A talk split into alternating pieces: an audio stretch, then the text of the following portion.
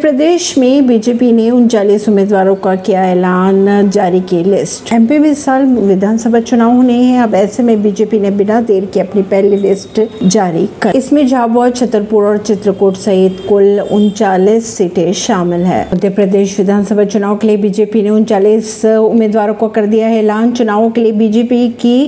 राज्य में से ये पहली लिस्ट है राज्य में विधानसभा की 230 सीटें हैं बीजेपी ने जो लिस्ट जारी की उनमें छतरपुर झाबुआ पिछौर खरिया जैसे सीटें शामिल है राज्य में इसी साल विधानसभा चुनाव होने हैं ऐसी खबरों को जानने के लिए जुड़े रहिए जनता सरिश्ता पॉडकास्ट से परवीन दिल्ली से